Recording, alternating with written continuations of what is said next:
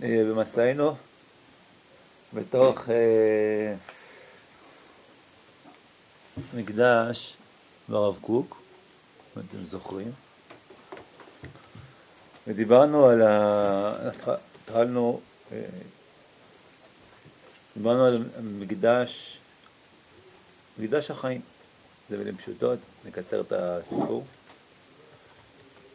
אה, כשכבה נוספת מעל המקדש של חיצונות העולמות, אה, שראינו עד כה בצורה פשוטה, שהוא מקדש של כבוד וברכה, מקדש של כבוד וקדושה, אחד, ומקדש של ייחוד מאידך, של נשמות ישראל והמלאכים. באנו והוספנו עוד שכבה פנימה עם הרב קוק, ונכנסנו לתוך המקום של שכבת החיים שטמונה בתוך המקדש, ובו נקודת המפנה הבסיסית זה שהקדוש ברוך הוא אה, נוכח לנו לא רק כבורא העולם, שזה שכבת חיתונות העולמות, כיסא הכבוד, רחב הבריאה, כיסא כבוד מאוד מראשון, מקום מקדשנו כראשית הבריאה, אלא כמאציל החיים. ומתוך האצלת החיים הזאת נבראים, נוצרים ונעשים כל העולמים, אבל בפועל יש התרחשות של חיוניות קדושה שזורת בתוך כל ההוויה כולה. ועל אף שאנחנו רואים פה אה, אה, התרחשויות פנים, התרחשויות חוץ, רבדים גבוהים, רבדים נמוכים, בסופו של חשבון גילויים חייתיים, בהמיים וגילויים אנושיים, דומם, צומח ו... ו... דומם וצומח, עדיין הכל בסופו של דבר, נקודת המבט של החוכמה, כולם בחוכמה. עשית, הופעה של חיים אלוקיים, שמתגלים בהמון שכבות, בהמון נבטאים, בהמון הופעות. והעבודה של האדם כצדיק יסוד עולם, שהוא האדם הראשון, ממנו עבודתנו אנו, זה להיות עמוד הדאמצעיתא שאוחז בשמיים ובארץ ומחבר את כל החיים למקורם. והוא קשור להכל ומחובר להכל, וכל החיים עולים דרכו. הוא מחובר לדומם, הוא מחובר לצומח, הוא מחובר לחי, והכל החיים האילמים, נטולי הבחירה, נטולי הרצון, עולים דרכו אל מקורם. והופכים דרכו לדיבור, לשירה ולדיבור, תפילה, שכל החיים עולים דרכה. והוא מכהן בעבודת הקודש. אז זאתי כל חייו. זו עבודת הכהונה הטבעית שמחוברת ליסוד פרק שירה ברב קוק. עכשיו, כמו שאמרנו, אם היינו, אם היינו עוצרים כאן, אולי לא היינו מדברים בכלל על אה, קורבנות. היינו מדברים על עילוי החיים, שנעלה עם עילוי חיי האדם והחיבור של כל החיים דרכו. עולים כל החיים כולם. ראינו שיש איזה, למדנו פסקאות ב, ב, שמובאות באורות הקודש חלק ב', על העניין הזה שהאדם הראשון הוא נפש החיה. יוצא את נפש חיה למנהד האדם הראשון, ושכל החיים כולם עולים דרך נפש החיה של האדם הראשון.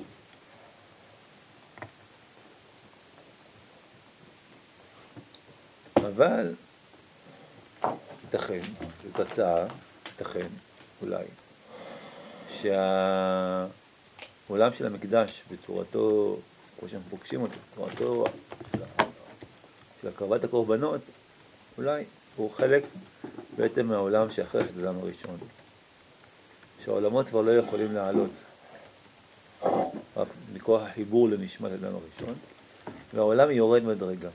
מדרגה שיורדת למדרגה של אכילה, ודרך האכילה של בעלי החיים האדם מעלה אותם, ויחד עם אכילת הבעלי החיים כדי, כתהליך שנובע מחטא הדם הראשון, שדרכו אה, החיים יכולים לעלות, בא, ובדומה לה, הוא עמוקה ממנה, באה הקרבה, שגם היא סוג של אכילה. אכילת גבוה, שמאפשרת את עילוי החיים דרך הקרבתם, מידתם והקרבתם. אבל לא יצויר והחיים יהיו במדרגה אחרת, יכול להיות שהדברים בנקודת המבט האצילית, שהרב קוק מסתכל עליה בעילוי החיים, האדם יוכל לראות את החיים בעצם התקשרותם בו. שאלה. הלכנו וראינו ביחד את הפסקה בשמונה קבצים ב' ח'. איך חטא האדם הראשון? איך היה ההתקשרות של החיות לקדוש ברוך הוא, לדומם? דרך האדם. גם דרך האדם הראשון? דרך האדם הראשון, הכל היה נקשר דרך האדם הראשון. אני מציע הצעה פשוטה, שלפני חטא אדם הראשון, העילוי היה דרך התקשרות ונפשו של אדם הראשון. אדם הוא אדם מן האדמה, והעפר מן האדמה שנהיה נפש חיה, ועליית נפש החיה של האדם, והתקשרו בכל היצרים. היו, כל החיים היו, היו עולים. וזה שהוא עובד את האדמה, מתפלל על הצמחים שצומחים, מעלה את כל החיים כולם. בסדר? בלי צורך להקריב אותם. דרך ההתקשרות בהם. העולם, והרי מסביר שבעקבות חטא אדם הראשון, העולם יורד מדרגה. והתהליך מתחיל לעבור לשפה אחרת. שפה שהיא כבר צריכה לברר את המציאות, ויש טוב ויש רע, ולא הכל יכול לעלות אל השם. ויש מרחבי חוץ וטומאה ובעלי חיים טמאים שאי אפשר להביא אותם כבר אל השם פנימה. ויש מרחבי חיים טהורים שאותם אני כן יכול לאכול, ובדומה להם אני יכול להקריב אותם. אבל אז יש כבר, ואז יש מרחבי חיצון שלא עולים דרך האדם, לא עולים דרך עבודת האדם, גם לא בעבודת הקרבה שלו במקדש. הם עולים דרך תנועה של שהחיים פשוט הולכים ועולים מכוח אה, תהליכי הגלגול ושל החיים, או דרך ההתקשרותם בנפש האדם בדרכים אחרות, בדרכים של קניין. כל זה דיברנו שבוע שעבר. בסדר? מציע. אז בואו נראה את זה ביחד עוד פעם, את הפסקה בשמונה קבצים ב' כ', ונראה את, ה, את הציור הזה של עבודת המקדש כעבודת התקשרות החיים. והעלאת כל החיים לכולם למקורם. העבודה והתפילה בייחוד היא פעולה מעשית. פועלת הנפש המתפללת ולעולם כולו, יותר רחב ויותר כללי של ההוויה, והשכלה האנושית, כשתבוא למום חופשתה.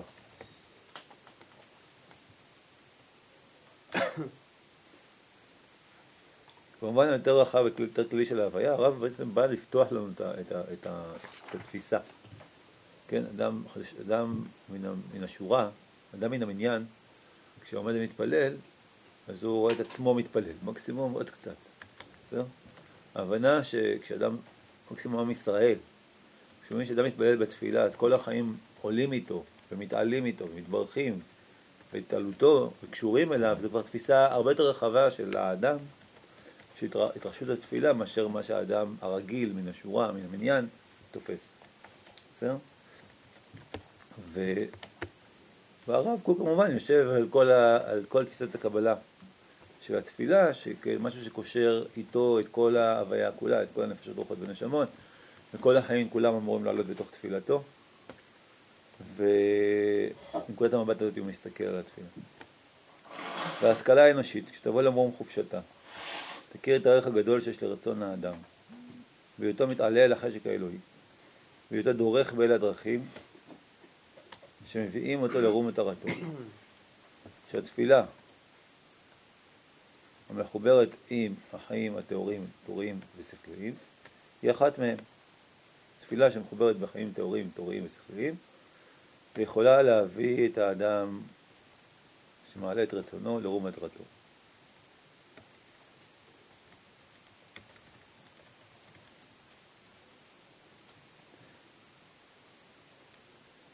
ויותר מהתפילה מבוטאת, שיש להחליפה במוסר הפרטי, המכשיר רק לדמיון של האדם.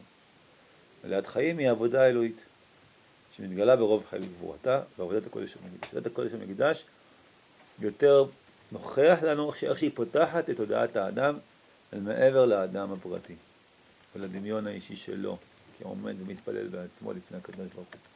הוא בהכרח משהו שמוציא אותך מההקשר הפרטי שלך קורבנות של בעלי חיים, שאתה מקריב אותם. מלאה חיים היא עבודה אלוהית, שנתגלה ברוב חיל גבורתה ואת הקודש של המקדש ייבנה במהרה בימינו. אז ירומם רוח האדם ורצונו, והתעלות נפשו, זה התעלות החלקים המהירים בנפש הבהמה. שערך החיים שלהם בהיותם קשורים עם כפיית הבהמה, אינו גדול כל כך כדי לגאל את הריסות החיים שלהם, לשום מטרה גבוהה בין גלויה בין סודית.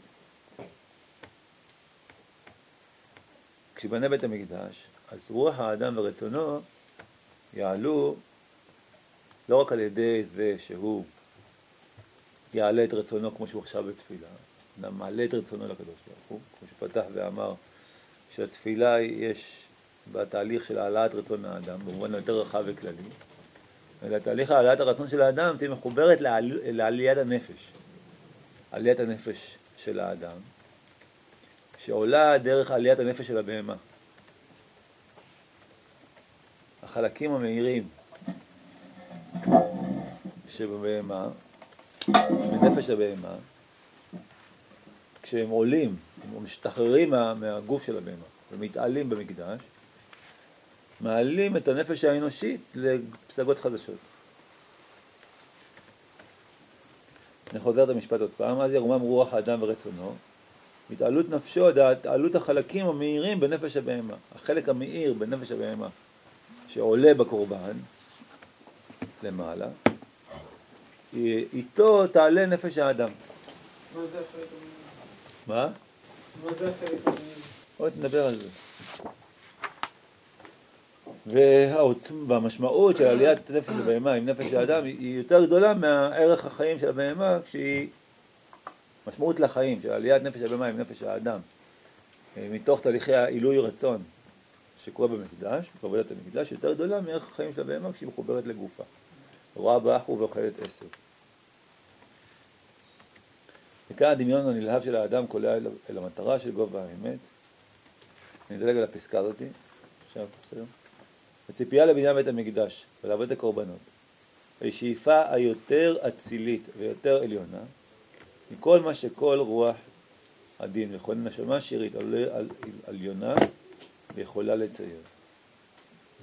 עילוי החיים בפועל, עילוי העולמים, התקשרות כל החיים, באור חיי העולמים, בחיים האלוהיים ההולכים ושופעים, המחיים כל חי, השולחים אורם מרום גובהם, עד שפל תחתיות ארץ. ומתפשטים על אדם ועל בהמה יחד, וכל אדם וכל החי יחוזו בחוברת.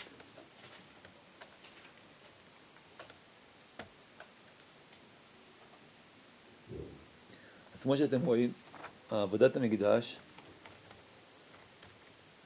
היא עבודה, עילוי החיים, במילים פשוטות. עילוי החיים, בפועל. עילוי העולמים. להעלות את החיים זה, זה, זה משפט אחד, להעלות את החיים. זה לגרום לעילוי החיים. אבל מה זה להעלות את החיים? מה זה חיים? מה זה לא חיים? החיים חובקים את הכל.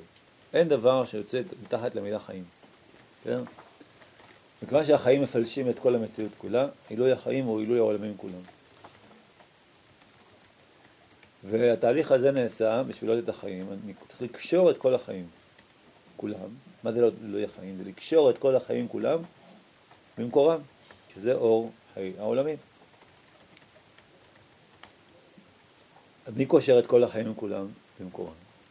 הכהן, ואנחנו, עם ישראל, בעבודת המקדש שלנו, כמו עבודת התפילה, ובאופן יותר עוצמתי, מבחינת הרב קוק, הייתה עבודת המקדש, מעלה וקושרת את כל החיים כולם למקורם. בחיים האלוהים ההולכים ושופעים, המחיים כל חיים. קישור החיים במקורם, בחיים האלוהיים, קישור החיים הנשמות, רוחות, נפשות, בני אדם, חיות, צמחים ודומיהם, מלאכים, שרפים ואופנים. כל מופעי החיים כולם, עבר, הווה ועתיד, כולם נקשרים בקשר חיים אחד, בצרור החיים ועולים על ידי עבודת המקדש למקורם ומתחברים לשפע החיים האלוהי ששופע עליהם. שפע חיים אלוהי אחד, גדול וקדוש, שזורם על כל החיים כולם, מרש כל דרגין עד סוף כל דרגין. על אדם ועל בהמה יחד. וכל האדם וכל החי יחוזו בחוברת. שפע החיים הזה הוא, הוא זורם על הכל. על בני אדם ועל חיות ועל ציפורים ועל צמחים ועל דומם. הכל על מלאך, שרפים, מלאכים ואופנים ו, ו, והטבע. הכל הוא חלק מזרם החיים האחד שמתברך מכוח עילוי החיים למקורם, ברכת החיים במקורם והשפע שיורד לכל החיים כולם. זאת עבודת המקדש. אז אותם תהליכים שראינו באורות הקודש ב', שמחוברים לעבודת אדם הראשון.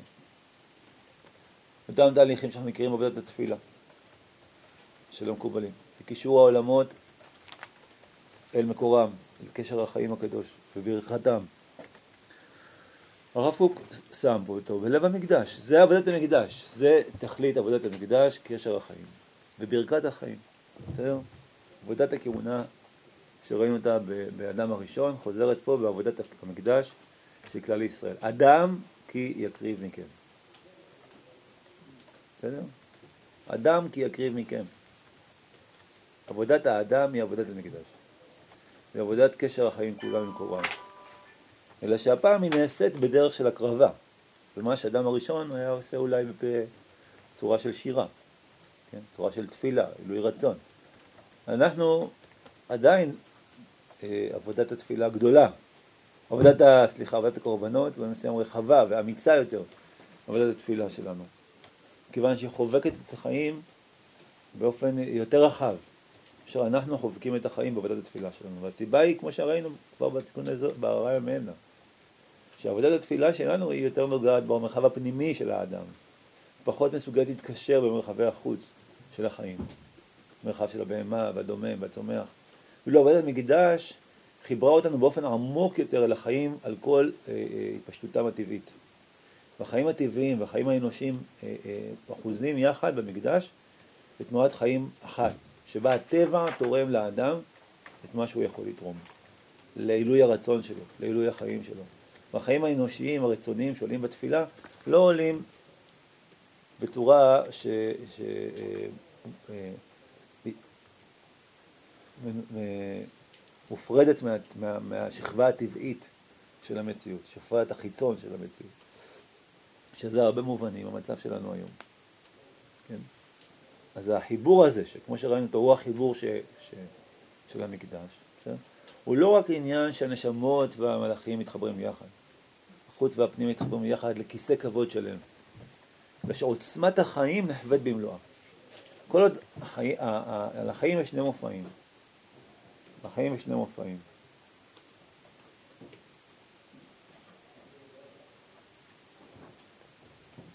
יש, יש מופע הרצון ומופע הטבע.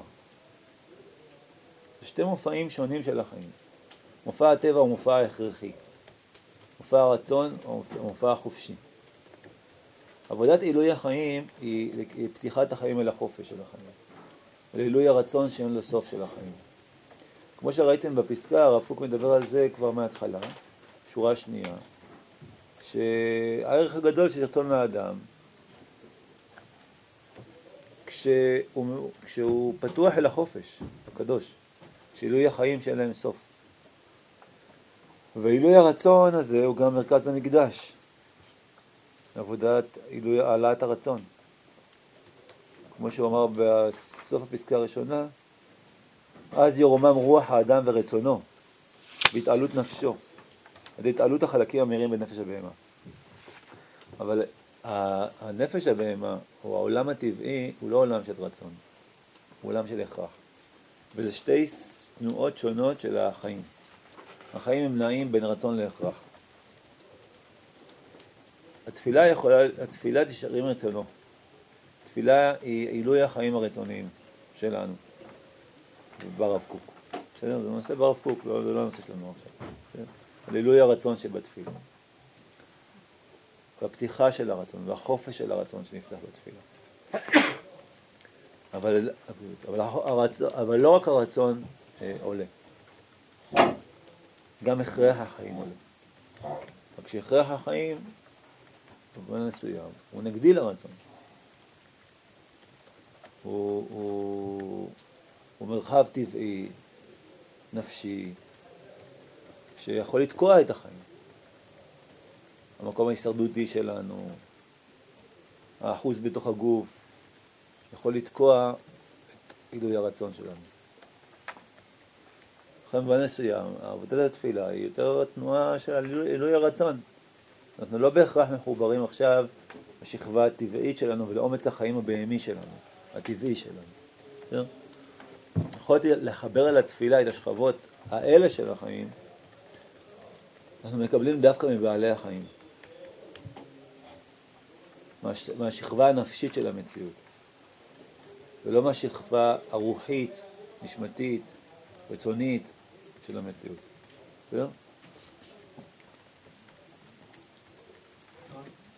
שנייה, שנייה, שנייה. בסדר, עוד שנייה. רק התחלתי לפתוח את הנושא. נפש הבהמה, עכשיו בואו נתקדם הלאה. אז הרב קוק בעצם בינתיים שם לנו את המקדש כעילוי החיים. וברכת החיים. במובן הזה, מה שאמרתי פעם שעברה, מה אנחנו מרוויחים?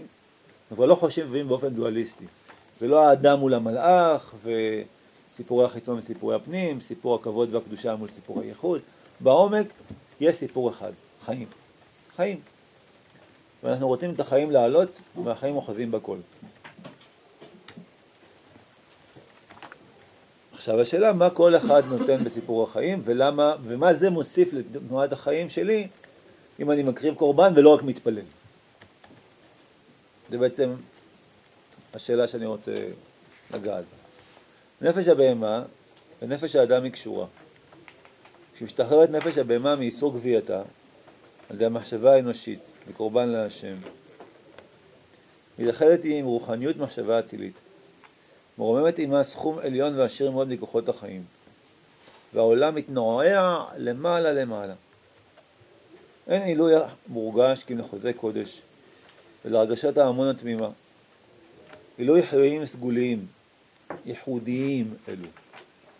צריכים להיות קשורים עם שלטון ממלכת עולם כזאת, ששאיפתה אחדות כל היקום, בהכרה וברגש, בהלך חיים ובנטיות הנפש האנושית היא מגמתה.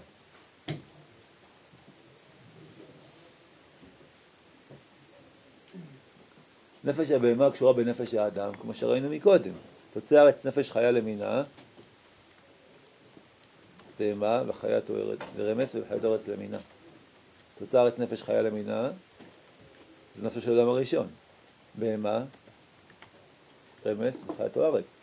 בהמה ורמס וחיה תוארת קשורים בנפש החיה. נפש החיה זה כלל, נפש פרט. הנפש החיה של האדם כוללת בתוכה, בפוטנציאל שלה, את כל גילויי החיים של הטבע. הם קשורים לנפש החיים של האדם. נפש הבהמה קשורה בנפש האדם. כשנפש הבהמה מתעלה עם האדם בתהליך ההקרבה, כוחות חיים שלמים מתחילים לנוע כלפי מעלה. מתנועעים אל אחדות החיים הקדושה, אל קשר החיים הקדוש. אותם חיים שעכשיו במובן מסוים, תקועים במעגל, במעגלי הטבע, במעגלי הטבע, נפתחים ממאסרם, מתנועתם ההכרחית העיגולית, מתחברים לעלייה הישרה של, של הרצון החיים האנושי, ומוצאים את נתיבם יחד עם רצון החיים האנושי למקורם. ומתוך חוויית חיים אחדותית עולים אל האחד. אחדות החיים הקדושה של בעלי במקור הכל, ומתברכים במקור הכל. זה הציור שהרב קוק מציג אותו, אבל הוא אומר, בשביל להבין את הציור של המקדש, אתה חייב לחשוב באופן של אחדות חיים קדושה. אם לא הבנת את שפת החיה, תרתי משמע, לא תבין את תהליך ההקרבה של הבהמה. בסדר? רק דרך ההבנה של שפת אחדות החיים הזאת, אפשר להבין של נפש שטמונה בנפש החיה של האדם, אפשר להבין את יכולת ההעלאה שבא דרך המקום הזה שהאדם והבהמה הם בעצם קשורים בקשר חיים אחד. זה לא הייתי אמור להיות אה, מוקרב, אז במקומי אני מקריב את הבהמה כתחליף לאדם, ודרך ראיית הבהמה אני חווה מה הייתי יכול לקרות לי. לא סובלימטיבי, זה לא, תחל... זה לא טרנספורמציה במקומי. זה חלק מהחיים שלי. ואני חלק מהחיים שלה. ובעילוי החיים הזה, כל החיים עולים כחלק מהעלאת חיי. אני לא מעלה את זה בנפרד. כן. חוויית העלייה של הקורבן, כאילו, באש, העלאה של הדברים... במעשה, בזריקה ובאש. זה חלק מעילוי כוח החיים של הטבעי, שמתקשר עם עילוי כוח הרצון שלי בזמן ההקרבה ככהן, ואז התקשרות הרצון של האדם עם הבהמה כקשר חיים אחד, ועילוי החיים הטבעיים והרצוניים יחד אל מקור חייהם, זהו תהליך עליית ההקרבה. דווקא דרך הרצון האנושי. דווקא דרך הרצון האנושי.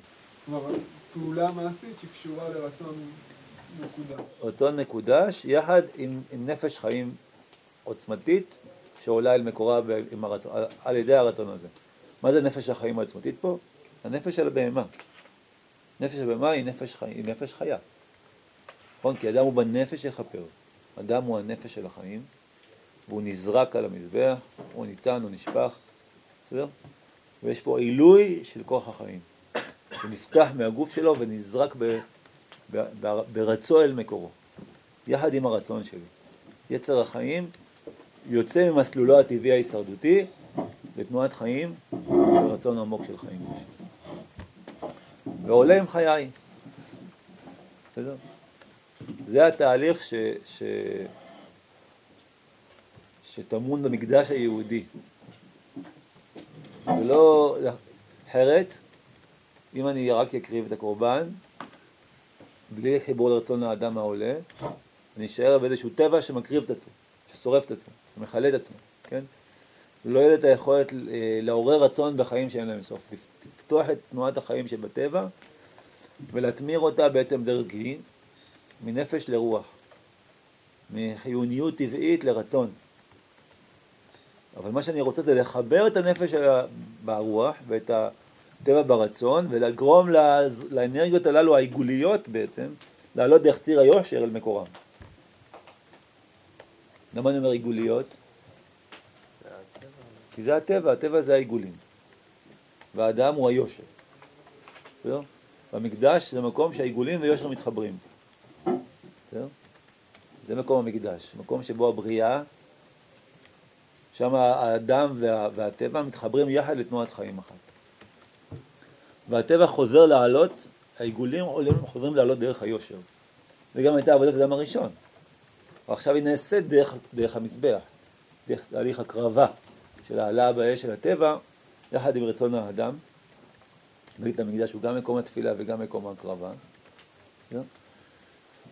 והשאלה, שוב, אני חוזר רק, צריך יותר לעומק להבין מה זה מוסיף לאדם. מה זה מוסיף לטבע, אני מבין מה זה מוסיף לאדם. מה האדם מרוויח מהסיפור? מה הטבע מרוויח מזה שהוא הוא, הוא הופך לתפילה, הוא הופך לעליית רצון, הוא עולה בדרך צירי היושר של האדם אל מקורו, והחיים עולים וזורמים דרך ההתקשרות הזאת אה, אה, אה, למקור, זה אני מבין. הרגת החיים אל מקורם. שכנוסה בבהמה, אבל היא תקועה ואילמת בגלל מערכת העיגולים שבה היא חיה. איזשהו טבע חיים הישרדותי, שלא יכול לבטא את עומק הבקשה לחיים שכנוסה בו. עומק הבקשה לחיים יכולה לעלות דרך ציר האדם שהיא נפתחת מהרובד הגופני הבהמי ועולה דרך ציר היושר האנושי. בסדר? עכשיו, אני רק אנסה לבטא את זה בשפה אחרת. עד כאן זה פשוט.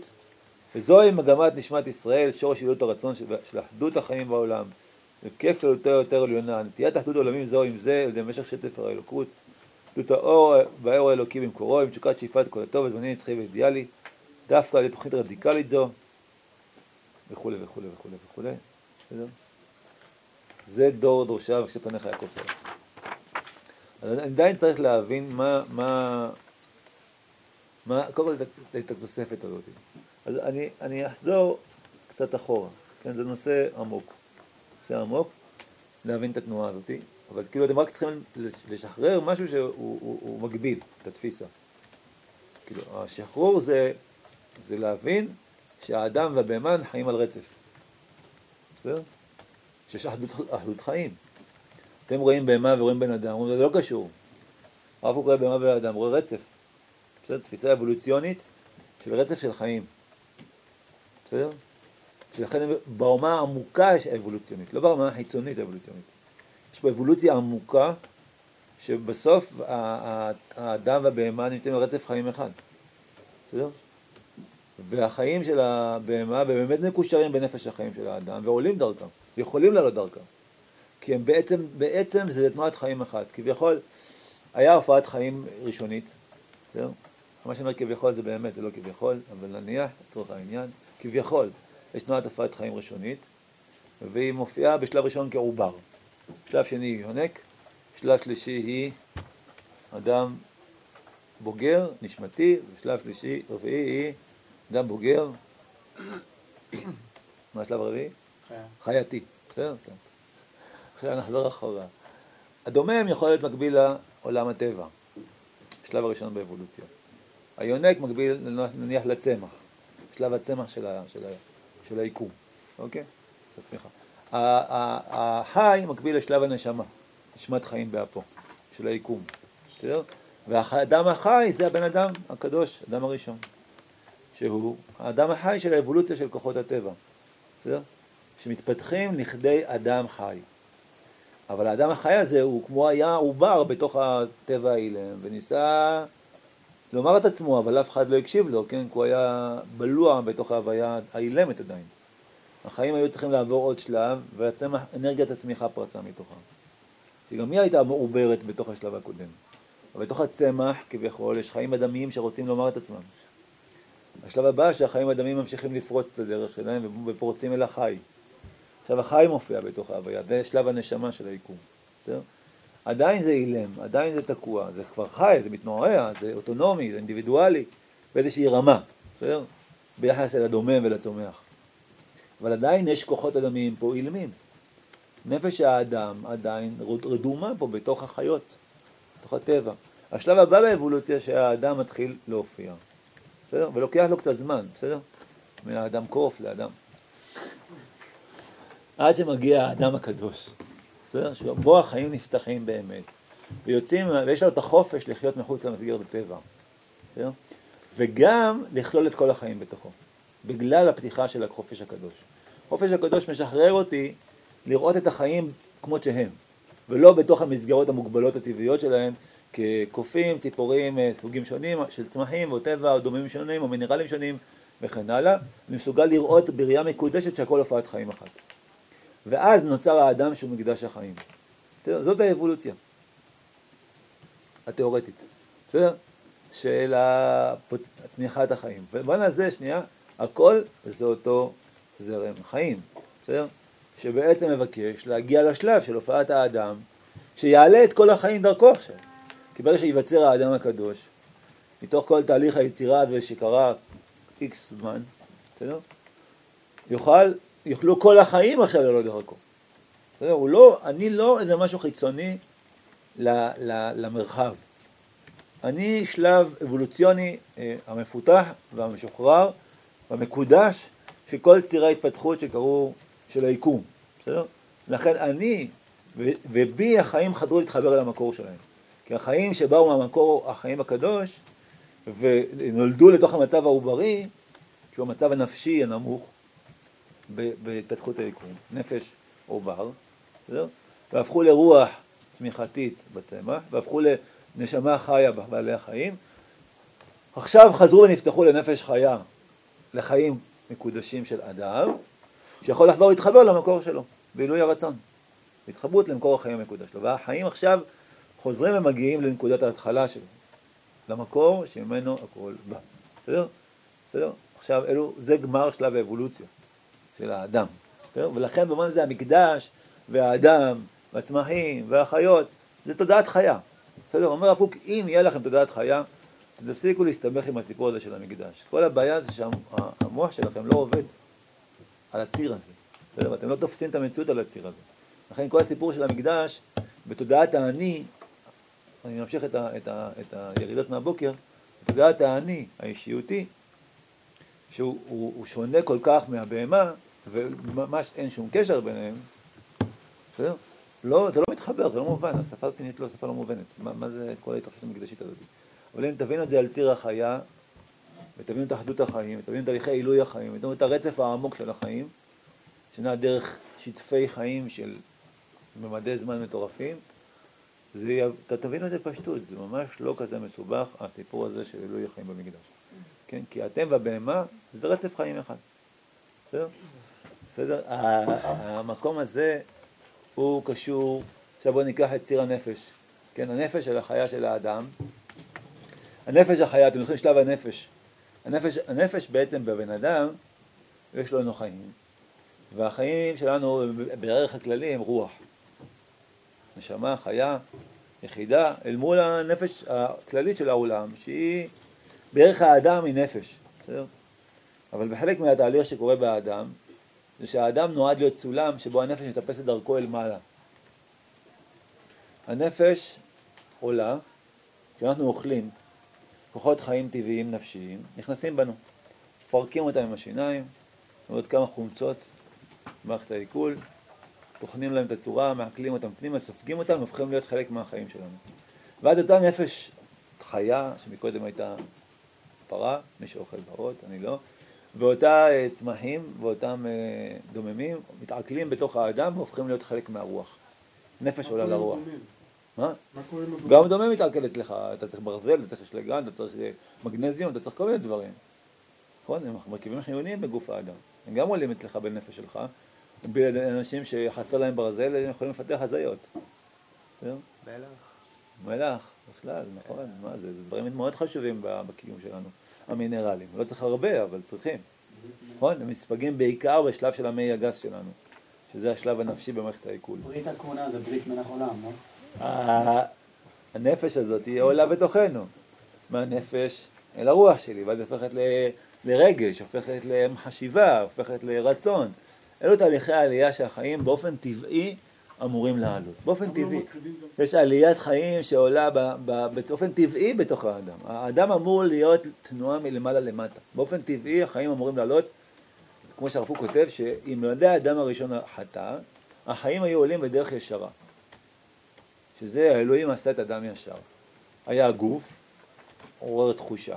תחושה מעוררת רגש, רגש מעורר, תרצו דמיון, מחשבה, רצון, תפילה. ככה החיים היו פשוט עולים. זוהי העלייה הטבעית של החיים. זרם שעולה מלמטה למעלה באופן פתוח וזורם.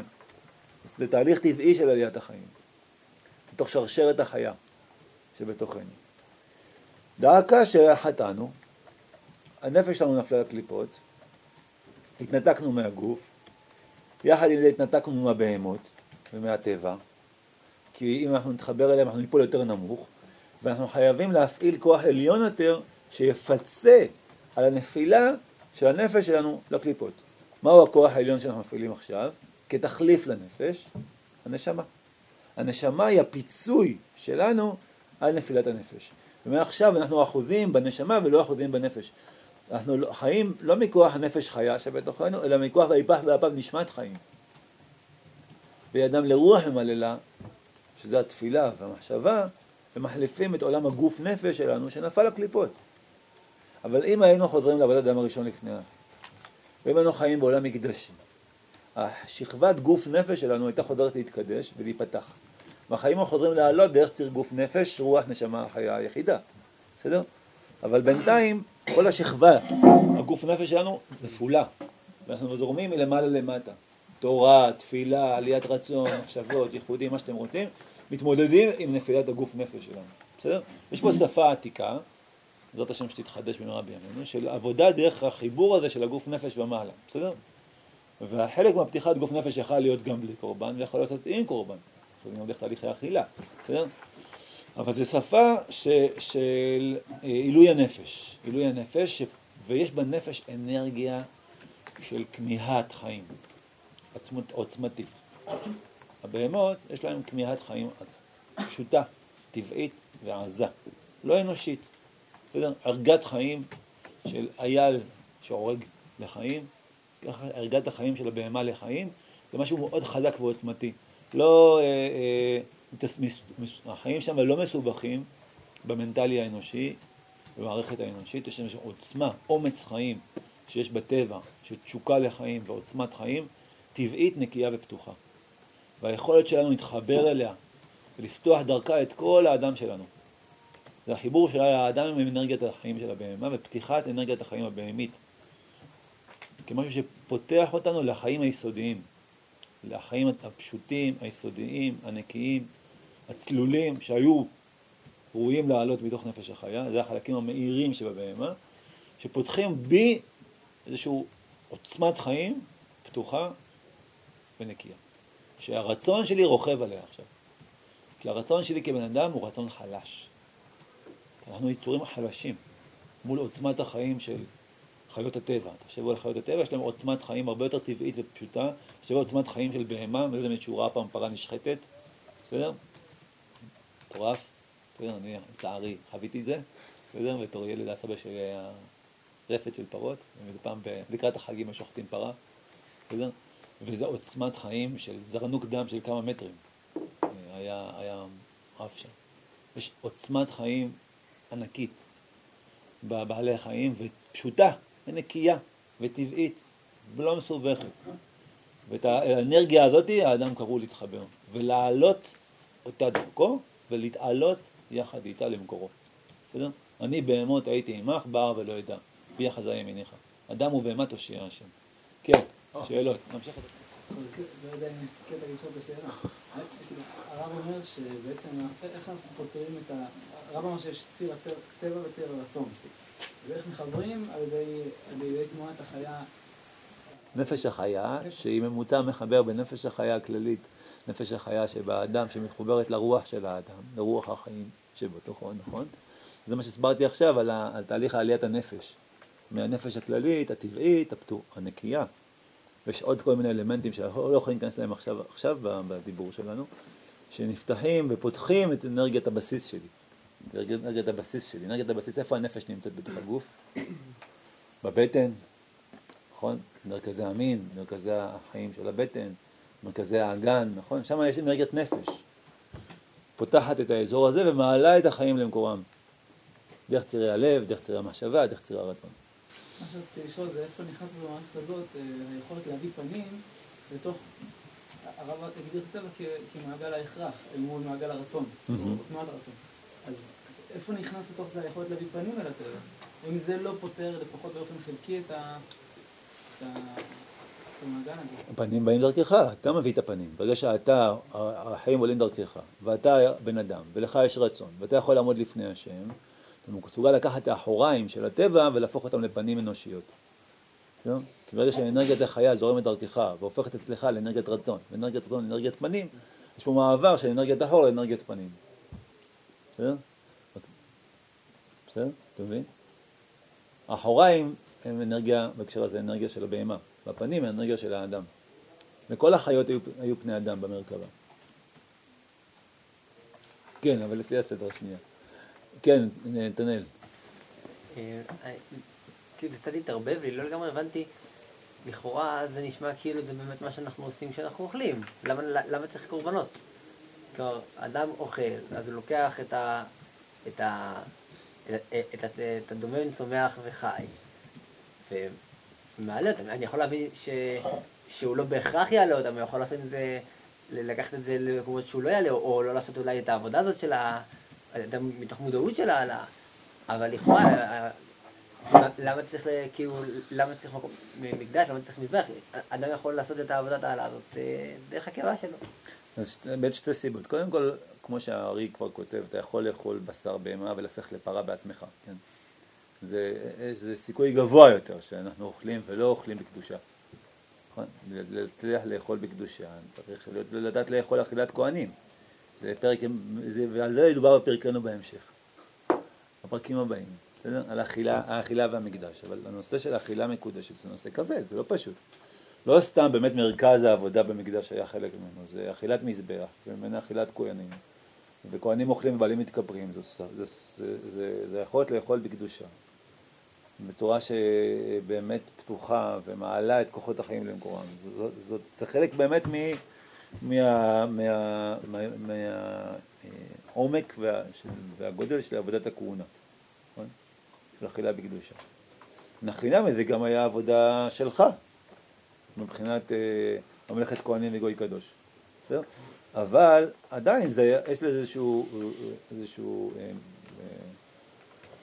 מקום שזה נתקע בתוך תודעת האדם האוכל, כאילו מקום שבו גם האדם וגם האוכל קרבים למק- למקורם, זה בעצם דרך, דרך המזבח וקורבן העולה.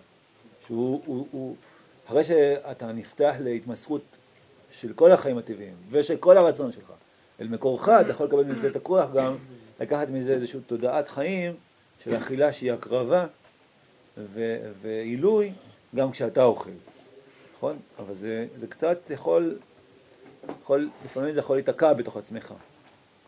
צריך איזושהי תודעה, קודם כל יסוד, לא צריך לייסד את נקודת ההתמסרות של כל החיים למקורם באופן ישיר, ושלך יחד איתם בקורבן עולה על המזבח, ויש תמיד, ואז נוכל לקחת מזה את כוח האכילה המקודשת לחיים שלנו באופן אישי, גם כשאנחנו לא נמצאים בתנועה הטוטלית, גם בתנועה יותר מיקרו, שמופנמת בתוך האדם האוכל, נוכל לקחת את זה.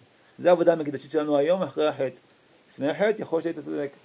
לפני החטא, אמרנו שאדם ראשון אפילו לא היה צריך, כן, לא צריך אפילו לאכול. יכול להיות, הוא פשוט היה נכון. מאוחד עם הכל. נכון, מעלה אותם בתפילה, בשירה, ברצייה, בחיבור, בסדר? נפשי איתם, בקריאת שמות. כן, אז בעצם ב... התכלית של העולם הגן עדן ומקדשי זה, זה קשור דווקא לעיגולים, שזה קצת... חיבור יושר ועיגולים. נכון, חיבור היושר עם העיגולים. כאילו העיגולים זה הופך להיות המטרה נכון. של היושר. נכון, נכון. זה בדיוק הנקודה, שבית המקדש, מה שהוא מוסיף, על עבודת התפילה שלנו היומיומית, בתורה, זה את שכבת החיצון. שכבת החיצוניות, זה שכבת ההיכלות, שכבת ההיכלות, שכבת העיגולים. שכבת הטבע. אמת ויציב. ולכן פסגתו של המקדש זה כשהוא מתחבר, שהמשכן המטלטל של משה רבנו, מתחבר אל אבן השתייה, אל נקודת הטבע של הבריאה, מקום הראשית של הבריאה כולה. ששם נוצר כל החיים כולם. והוא יושב שם על הדופק הזה, על ראשית ההתהוות של כל החיים, ומשם באה עבודת הכהונה- ועבודת המקדש.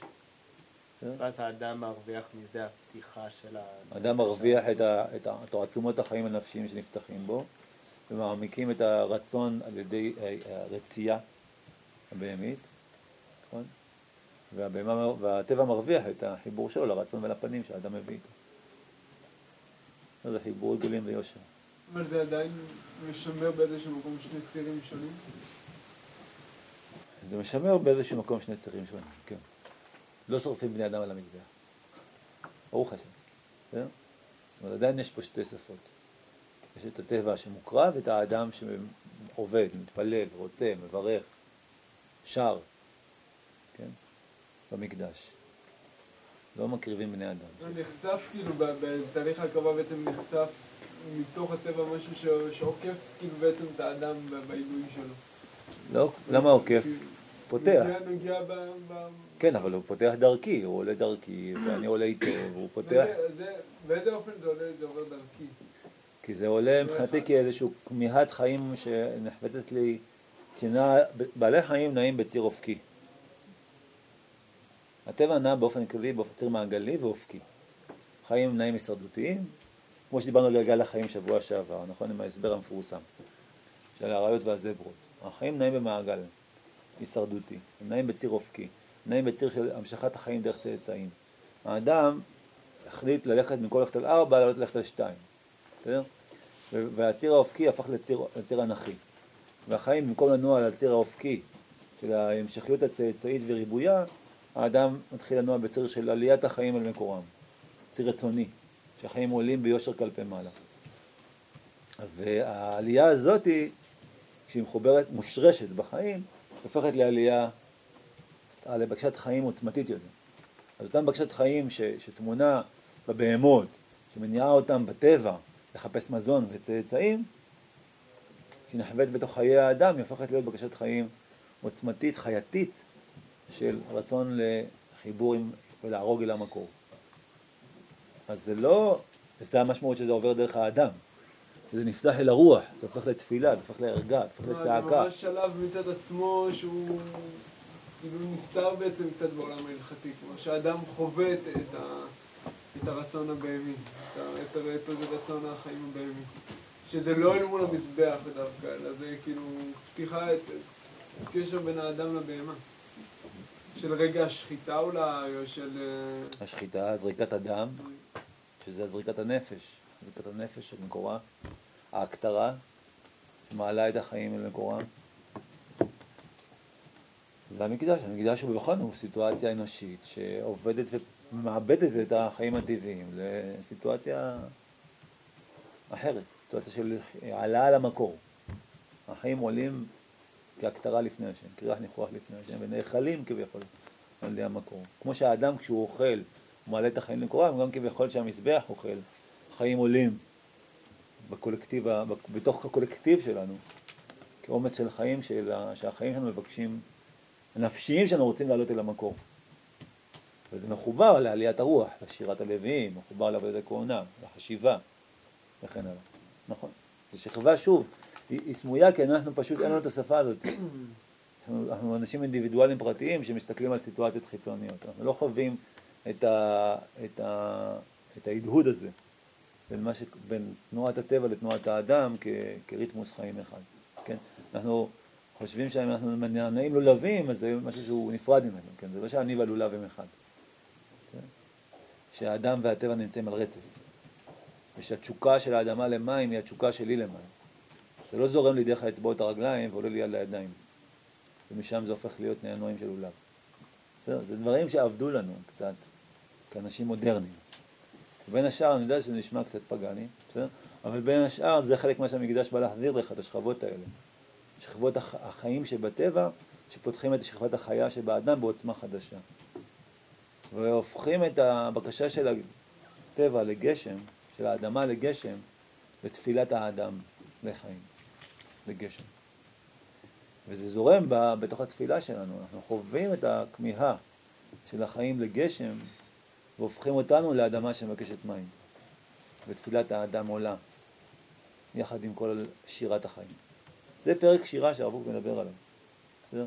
אבל זה צריך בשביל זה שיש לנו, יהיו לנו את, ה, את הערוצים הפתוחים קצת האצבעות של הרגליים, להרגיש את השורשים של האצבעות שמחוברים לאדמה שמתחת, ואת הצמאון שלה למה שמעל.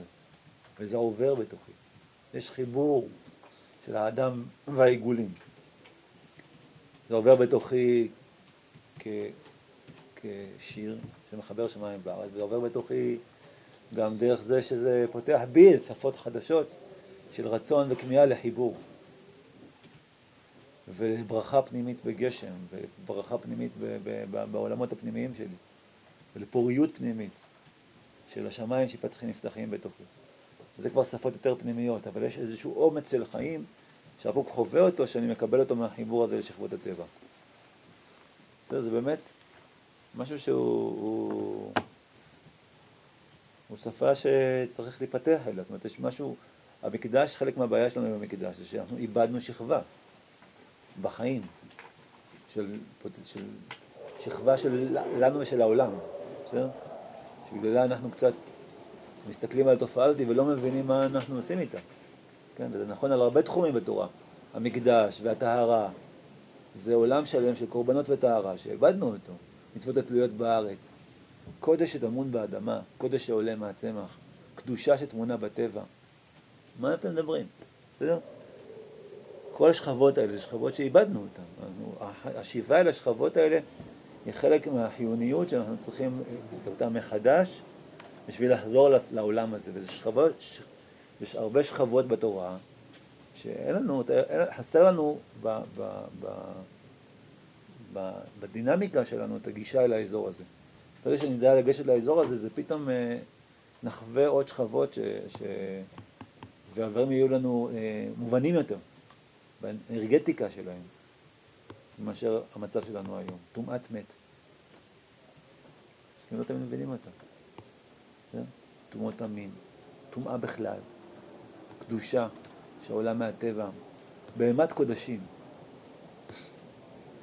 מה זה בהמת קודשים? אני פעם היו לכם בהמות קודשים ברחוב? זה פשוט בלתי נתפס. להודו.